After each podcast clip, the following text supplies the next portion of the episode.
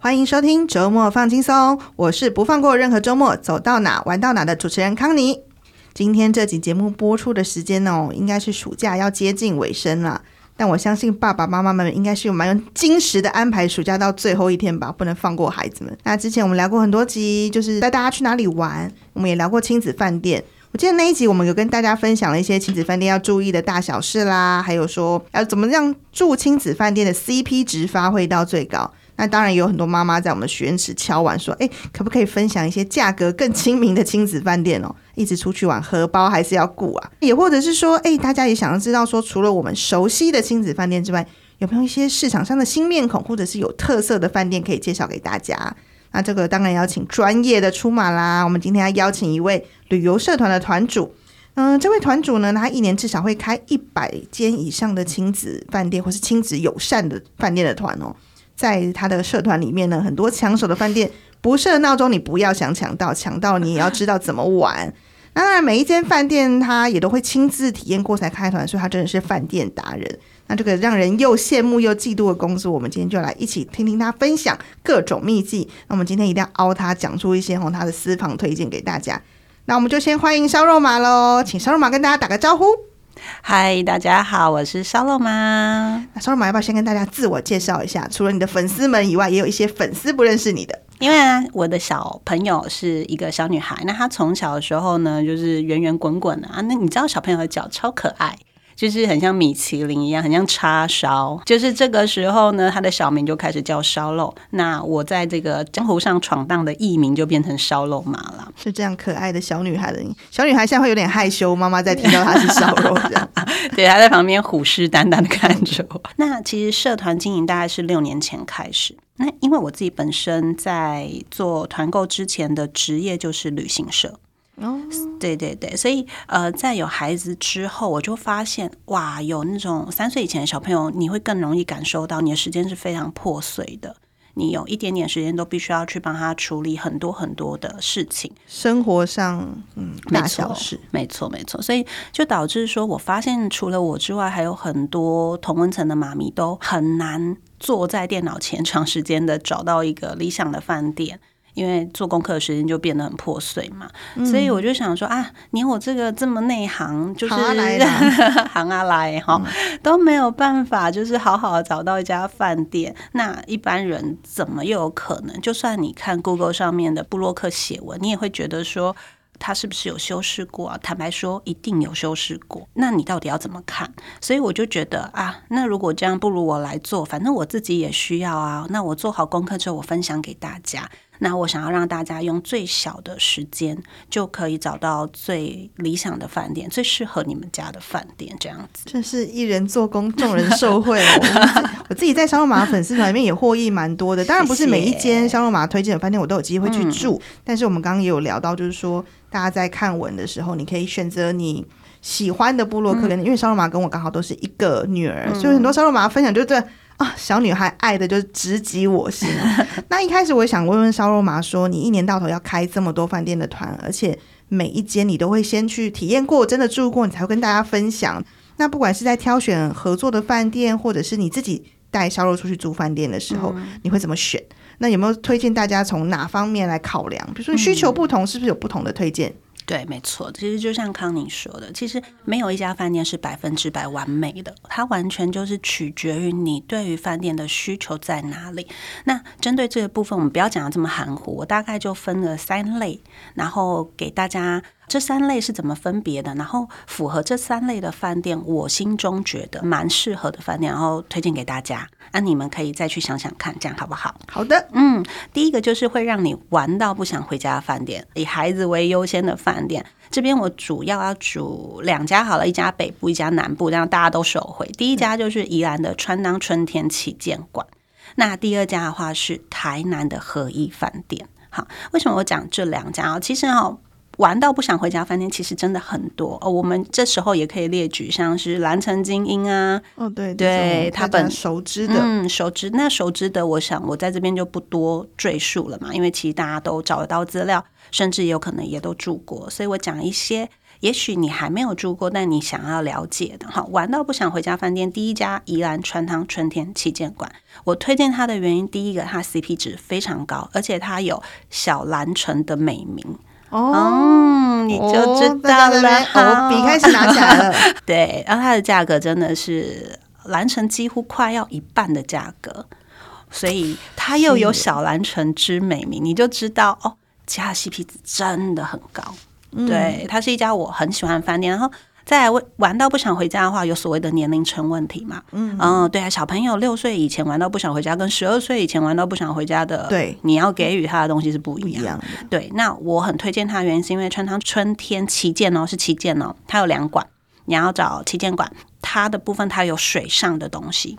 只要有水，其实你在小六之前，它应该都是玩嗨的。嗯，那它里面还有一个蛮有特色的溜滑梯，是我看过台湾亲子饭店里面最高的溜滑梯。它很大，然后它很高，所以它比较适合可能小三、小四的小朋友正在追求刺激，他那个年龄层的刺激感，他就会很喜欢玩那个。当然，它还符合呃老中青哦，就是。老人家的部分，他也有一个温泉泡汤的，带爸爸妈妈、公婆出去的时候，对，对，所以其实他从呃爷爷奶奶到爸爸妈妈到小朋友都可以有一个呃很舒适或者是。尽兴的玩的，对，都获得乐趣的地方，不是只有小孩玩，所以这是我推荐他的原因。这样子，第二家的话就是台南合一，台南合一也是玩到不想回家哈。那台南合一它在游乐设施上面的话，坦白说，它就是比较偏小小孩的，嗯，那可能就是六岁以前。对，我觉得它顶楼是可以开车的，对不对？对对对对，它非常酷的地方是。在它的整个大楼里面的中间，大概第四层吧，还是第五层，我有点忘记。它有一个百平的大操场，其实不是我们想象的那个学校大操场，它就是一个非常大的，可以让小朋友玩那个车车的平数的，有沙坑，然后季节限定的话，还有气垫跳跳的大型的那一种溜滑梯。台南而已我会推荐它的原因，是因为它的室外真的很大，之外它的室内也做得很好。它不是只有室外，虽然台南很少下雨，可是，一旦遇到下雨，你就会、扫兴。对，那它其实室内也做得很好。再来的话，它也算是美食饭店嘛，嗯、因为它在它的早餐的部分的话，它是会把台南那些排队的美食。直接送到早餐厅来给你，所以你不用排队就可以吃到。这个对于吃货爸爸妈妈们好像也蛮吸引的。对呀、啊，小朋友玩的开心，至少我们的胃要满足一下，对不对？没错，对，就是这样的感觉。对，所以我觉得台南合也还不错。那另外它有一个蛮友善妈咪的，就是它就在星光三月旁边。哦。爸爸带小孩，妈妈可以抽空去 shopping 一下。对，对，所以我觉得妈妈有时候就容易忘记自己的需求。嗯，对，所以呢，我们每次在安排自己的生日出去，还是住亲子饭店。孩子好像学龄前之前，好像妈妈很容易把自己摆在后面。嗯、对，那台南合一他就很适合说，哎，我们也去亲子饭店，同时我可能可以抽个空去逛个街。那这样子对你跟对孩子都是一种很好的。大家各取所需，对对，对，一起好好的休息。没错，没错，对，这个是第一个玩到不想回家的饭店。那第二个的话，就是美食跟亲子设施双刀流饭店。好，哦，双刀流这个专业名词，这个真的很值得推荐。我自己是最哈这一型的，嗯，因为我是个吃货嘛。好，那我就跟大家说有哪两家，一样是北一家，我们中部也来一家好了。那中部的话，我推荐就是呃这两年才开幕的台中凤凰酒店。哦，嗯，然后还有一家是桃园名人堂，在北部。名人堂我记得是二零一九年，大概也是五年内的新饭店。嗯，对。那这两家为什么我推荐？我先讲台中凤凰酒店。如果你今天问我有没有又新，然后呢 CP 值又高，然后又不用付那么多口扣的话，那我跟你说，你就去住台中凤凰酒店吧。它真的很威，我只能这样说。有多威？他的早餐真的吓到我。他的早餐，我觉得超过我在台湾吃过非常多五星饭店以上的等级。早餐就这么厉害？他早餐会让你觉得它是不是没有明天？就是很夸张。它是呃，一般五星餐厅，不要讲哪一家好了，嗯、餐台大概是二到三，嗯，对吧？不管它是什么形状，大概就是二到三。好，它直接开五个 U，而且它是 U 型餐台哦，它不是一排哦，不是五排，它这样算起来应该是十排吧？它的早餐餐厅有多大，可以容纳这个五个 U 的餐台？我觉得它的餐厅应该至少有一百到两百平，它非常大。嗯而且它的餐很好吃，这是厉害的地方。就是你有时候要赶这么多餐出来，你的东西的质量也要顾到的话，其实是相对难的。它既可以做到东西好吃，又符合各种口味，然后又可以端出这么多的餐台的菜，这是我真的对他很佩服。要在早餐投资这么大的，因为如果这么多餐台，你的厨师。备料那各方面都蛮可观的，嗯。对，其实你去细想，它的成本真的很高。嗯、可是相对于我还没有讲到住哦，我还没有讲到游戏室哦，它的价格却只要两千多一个 night。我一定要在这一集节目播出之前先订房。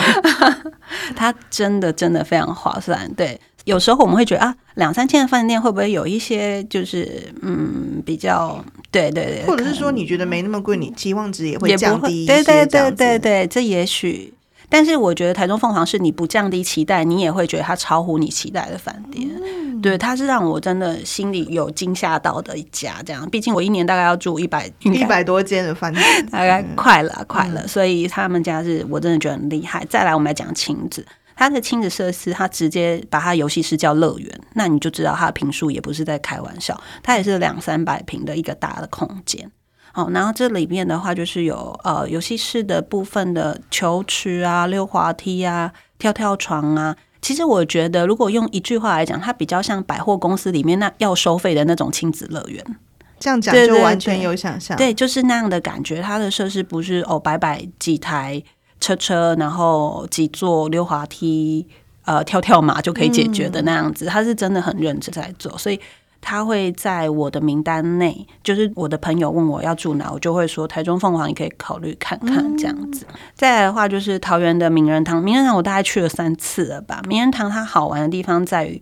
它是室内室外，就是下雨或天晴，你都不用忧愁的一家饭店，因为它有一个非常大的棒球的地标，呃，不知道大家知不知道？这个棒球地标里面就有呃名人堂，就是兄弟队的一些纪念馆，然后还有下面就是史努比的乐园。所以下雨的话，你也可以在里面玩。然后甚至它的 SPA 游泳池的部分，它是有点半露天的。下雨的话，它上面是有天花板，所以你不用怕淋雨。我记得它左右两边嘛。对对对，没错。然后它晴天的时候其实是非常漂亮，因为它在龙潭，它那边的开发密度是没有那么高的，所以你往外看绿意盎然，然后还可以看到球场这样子。嗯然后名人堂的美食也很厉害，因为兄弟饭店大家都知道是台北的老牌饭店，他们家的话就是有非常多的餐厅，餐厅，对对对，没错，就是像日式的啊、中式的啊、西式的啊，在这一家饭店里面通通都有，甚至还有台湾的小吃总会。如果你不是那么重吃，然后觉得晚餐随意吃一吃又不想吃泡面的话，名人堂会是一个非常好的选择，因为它有一个小吃总会，你可能。点一点几百块的事情就解决了，嗯，一家人哦，所以我觉得它很棒，是它的选择很高。再来，他的餐呢，不到最好吃，但是因为他选的太多了，所以你也很难去选到你不喜欢的菜色。欸，那我补充一下，名人堂也是我非常喜欢的饭店之一，嗯、那时候也是我们看到沙龙玛推荐，就是立刻下定哦。我讲几个，我觉得对妈妈很友善。是它一楼，我记得它也是有那个蛋糕店的。对，所以你如果去庆生，你不用千里迢迢买蛋糕，欸、而且它那个蛋糕是好吃的。是那家蛋糕店厉害。那一次我们朋友，我们大家一起去。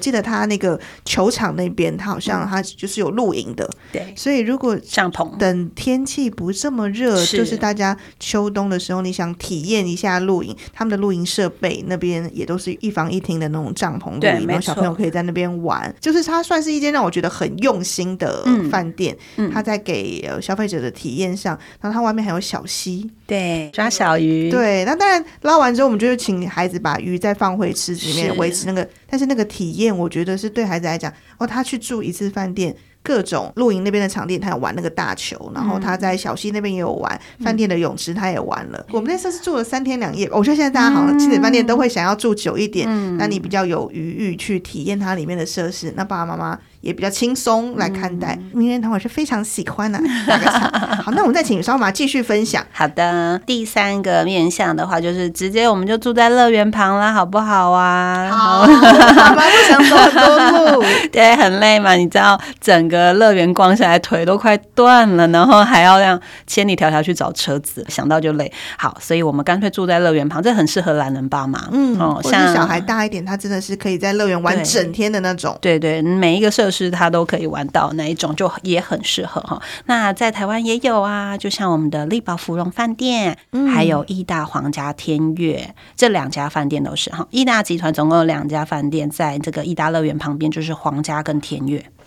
我其实分不太清楚。对，好，这两家那我也简单为 Connie 这边分析，认识一下到底哪里不同。其实我觉得也差不多，因为它就是在旁边嘛。对，对，我们以地理位置来看的话，其实是真的差不多。我应该讲说，整个义大园区的话，里面是有 Outlet，然后有个乐园，还有两家饭店。嗯，然后中间有一个空中的走道是。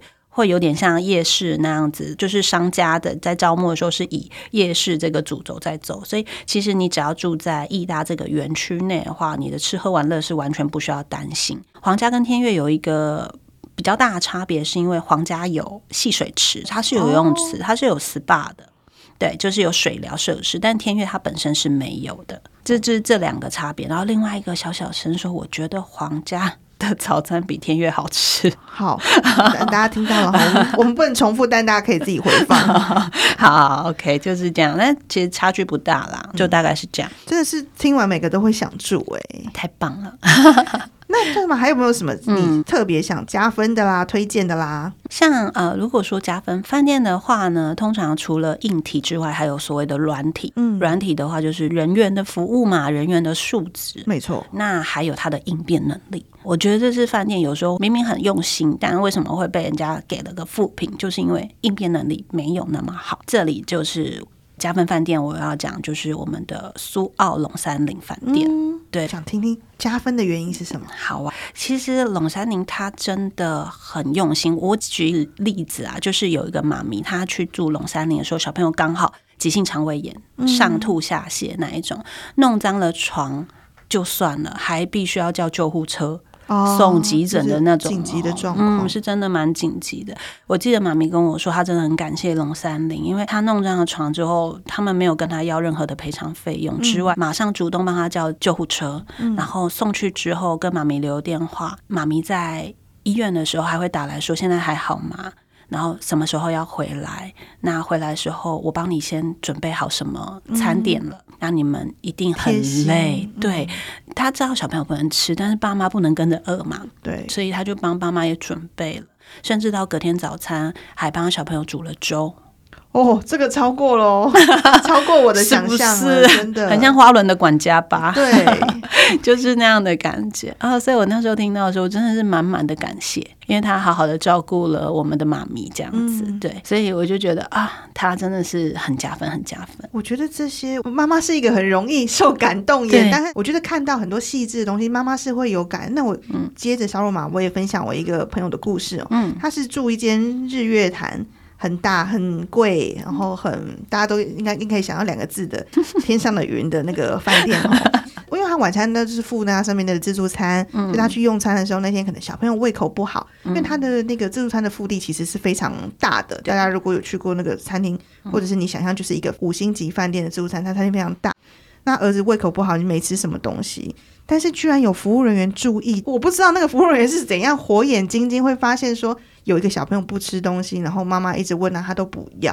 我不知道他是在收餐的时候注意到还是什么，他就低声到我朋友旁边就说：“哎，妈妈，那要不要待会离开的时候，我帮你打包一些小点心、面包？哦、对，你就带回房间，因为其实自助餐是不能外带的，嗯、大家知道。可是他可能看到这个孩子都没有吃。”那那附近晚上又没有什么好买，他就说：“我先帮你打包一些，就是基本的，嗯、那你可以带回房间。如果小朋友晚上肚子饿的话，你可以让他吃。嗯”哦，我朋友真的就是当下你不知道要怎么说，那个感动是说，嗯、其实这个不是这个服务人员应该做的。嗯，一股暖流，对，但他注意到他的需求，而且他体贴了他，嗯、那不是说那个面包真的了不起吗？其实都不是，嗯、我觉得是。这个我觉得他的服务就绝对对得起他的房价。嗯、可是你想想，饭店要花多少的心思心力才能 training 一批这么优秀的一线服务人员？嗯、我觉得这也是谈到我们整个社会的价值观。你如果一直觉得服务业它就是很辛苦，然后没有人要做，其实你就很难把他那个服务品质提升起来。对啊，没错，尤其是自己是从事服务业的人，更要将心比心。嗯，不要觉得哦，大家是不是都觉得自己花钱是老大，所以我就甘愿受苦，其实不是的。你在做了一份非常有价值的工作。对啊，就是你在服务别人的同时，我觉得也可以给他们一些鼓励啦。在这一线服务人员，嗯、那我们刚刚讲了暖心的，我也想要知道 收马心里有没有小本本 打叉的小本本这种，哦、我就最喜欢听这个了。打叉的小本本哦，我是觉得我自己真的运气蛮好的，嗯、我真的很少遇到我觉得不太 OK 的饭店。基本上不太 OK 的饭店也不太会住到，因为我不会开团。对，就是第一关审核就先划掉它了。对，但是我相信他在选择上，那我们就来聊聊说，烧马平常在选饭店的时候，嗯嗯、你有没有一些基本的避雷 people？、嗯、一定是这些 people 做到了，你就可以跟烧马一样好运，减少踩雷。我们减少踩雷，其实有从。外在的外在部分嘛，跟内在部分，嗯、那我两个都讲哈。外在部分的话，就比较偏向于说，你要找一个值得你信任的团主或是布洛克，因为他们本身已经先帮你试过了。经过他的审核，那如果你相信他的人格特质的话，那其实我觉得这会是一个相对安全的方式。或者是如果你很懒得看这些有的没的，其实你可以直接选择集团型的饭店。嗯，集团它本身有个保证，就像你去吃饭的时候，餐厅你可能会选台塑的啊，啊，王品集团，对对对对，王品的这类的。就饭店的话，可能就是像老爷饭店呐、啊，还有其他家。对对对，嗯、我我不多说，我怕我漏漏了谁，之后 不好意思，回去会被敲那个赖。对，所以就是本身是集团的，我觉得这个可是有一个基本的品质在，没错、嗯、没错。所以我觉得信任团主或布洛克这个是非常非常重要。嗯、我知道大家都会平常看到什么布洛克开团，你可能会很好心的把这个链接分享给你的妈妈群组的好朋友啊。我常常可能上班上到一半，我会天外飞来一个链接说，哎，快订。我点进去看，说这谁呀、啊？这谁开的团呢、啊？那我就默默的说：“啊，你们先看，然后我再回去看烧肉丸有没有开过这饭店的经验。谢谢”因为我觉得这个是一个信赖的关系，就像烧肉丸讲，你找一个你信赖的团主或者是部落客，他的风格。或者是像我们刚刚讲，家庭成员他的需求跟你很像的，嗯、你比较不容易踩雷。适合大家庭的未必适合小家庭，适、嗯、合大孩子的未必适合小孩子。所以我劝大家就是要多多观察，不要看到链接就买啊。对，这个很重要。对，还是要多方比较一下。除了价格之外哦，嗯、我说的是价格以外的事情。没错，没错。除了这个，你说呃运气好少踩雷，另外我觉得自己的心态也是一个。要点啦，所以这边就稍稍的跟大家分享一下。嗯、如果说真的我也选了一个大饭店，然后我也听了我信任的团主，但是我在入住的当下对这房间是有疑虑的，不管是干净程度或者是冷热水哦，这都很常遇到。嗯、那你在这个当下不要忍下来哦，不要觉得不好意思，你就尽快的跟柜台沟通是否可以换房。嗯，因为你一忍下来，你会觉得你委屈的不只是自己，还有全家人。因为你不是一个人入住嘛，嗯、所以你的心情就会变得越来越不舒服。那这样的当下，你就会整趟旅程的心情都从一开始就毁了。对，所以我觉得自己转念，然后加再加上说处理，我一直觉得我没有什么踩到雷饭店的原因之一啦，因为我不太在意这样子。嗯、对，少往心里去。对，然后再来的话，就是要对家人行前教育，因为举办这个旅游计划，通常在家里百分之。八成应该都是妈妈，嗯、就是女性，好、都是女生在做这件事，所以我们知道你们有多辛苦。但是家人如果有时候无心的一句话，可能就让你的玻璃心就碎了。哎呀，这这么贵哦，啊，你都没在看哦。最讨厌这种话。哦，怎么那么远？嗯、你不知道吃饭了还要等？对，哦，你知道心碎。嗯、所以在这之前，要跟家人行前教育说，我找没有问题。哇，我一定会认真找。可是呢，我们出去玩要开心，大家闭嘴，谢谢。嗯、大概是这样啦，就是所有事情，其实你放宽心，你踩到地雷，你也不会觉得它是地雷。对，要出去玩就想开一点啊。如果什么都不顺眼的话，就在家里好好休息，家里冷气开下去也是很舒服的。没错，没错，对啊。那如果说有时候饭店很好，房间也没问题，什么都很好，就是人太多了，那这时候怎么办？对啊，我知道大家请假可能就是只能够在连假或是假日，五六日，嗯，尤其是小学以上的爸妈，平日比较不好请假。是是是。那如果说你想要避开人山人海，又只能够在假日前往，我建议呀，可以找台北市区的饭店，或者是基隆、嘉义、彰化这样子。不是属于一级战区的城市，嗯，你懂我意思吗？懂懂懂。对，像宜兰，宜兰啊，塞车，这个一塞一两个小时跑不掉，啊。对，你这两天一夜大概有不知道几个小时在上面，嗯。甚至你也可以在淡季前往热门地区，你可以考虑在十、十一、十二入住垦丁的饭店。为什么？因为垦丁的七八月是天价，它那个价格是随他喊的。那你就看你要不要甘愿受，甘愿受，好，我们就去吧。这样，那如果你觉得是现在全球的这个气候在变迁，其实台湾你有没有觉得好像到十一月还是很热啊？有的时候，哎，有时候真的是冬天，好像都还可以去垦丁那种感觉。遇到什么寒流、寒流啊、风的话，好像都还可以。对，或者说跨年看电视都还有垦丁的那种连线直播，就表示那边天气很不错。对，所以其实，在那个时候，相较于肯定的饭店，他们其实有一个传统的观念，他认为他的淡季是在十一到三月。在所有的领导层都这样认为的时候，你觉得房价会不会有所松动？不会。嗯。所以你在那个时候去入住肯定，第一个你不会晒到很黑哦，对。第二个天气相对来说比台北舒服，嗯，因为它比较温暖嘛。那怎么不那时候去？我最喜欢就是十一二月去垦丁了。嗯，对，那时候真的很舒服，而且又避开人群。但肯定，我不得不说，我都跟我老公开玩笑说，它是一个比冲绳还要远的地方。从台北一路下去，真的是哦，我去冲绳都到了，人人还没到垦丁。对对对，对。但是垦丁的确是一个，我觉得台湾很小，但台湾各地都有很不一样的风情啊。嗯、就是久久去一次，我觉得还是很不错的。对，没错。最后想要问烧肉麻，除了刚刚讲了很多亲子饭店，其实烧肉也渐渐长大了嘛。嗯、你有没有参加过什么特别的亲子活动或是营队，让、嗯、你觉得哎比较印象深刻的？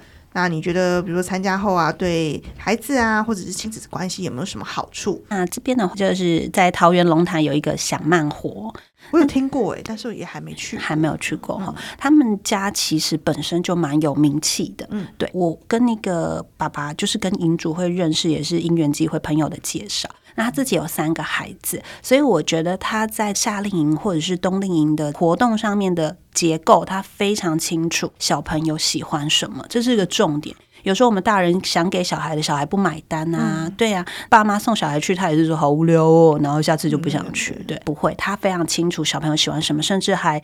呃，有外向型的啊，内向型的啊，刺激型的啊，他都把它规划好。哦。那你可以去选择，嗯，对，平衡。呃，烧肉到现在还没有去过，因为他目前还没有准备好一个人外住，嗯，因为其实这个夏令营是需要一个人在外面住的，就是要过夜的。没错，但我有听过银主跟参加的爸妈他们分享过，大概有几个优点。哦，那如果小朋友准备好，我也会鼓励他去试试看。我们还是先讲到比较经济上面的话，就是他收费相对来说是比很多夏令营来的平时，嗯嗯，动辄都破万吧，我记得。对，我觉得现在一个暑假，爸爸妈妈那个口袋的那个银子，啊，就是不知道为什么是以光速的方式在喷的，就是一直流走。对啊，对对对，所以我希望可以帮大家就是荷包安全一点。就是你有选择啦，对对对，有得选，有得选就是好事。那怎么选，就是靠大家这样子。收费比较平实，比起相对来说啦。然后再来的话，就是我刚刚有讲到，它活动非常多。然后再来的话，就是一个人去住外面过夜，可以培养什么？当然就是独立啊。你培养他的独立性，他们是自己哦，四个女生住一个帐篷。哦，四个男生住一个帐篷，然后认不认识不知道。如果认识，当然就是有伴；那不认识，你就是跟其他不认识的女孩、男孩在一起，自己走到外面的那一个盥洗区去刷牙、洗脸、沐浴。你不用担心孩子会过得很苦，因为其实他的那一个。沐浴空间也是我看过数一数二。它的吹风机是 Dyson，OK，十几台，硬体设备是其实是对，是好的。就是你只是给予他一个独立的环境，但这个环境不见得差哦。嗯、所以这是我推荐他的原因。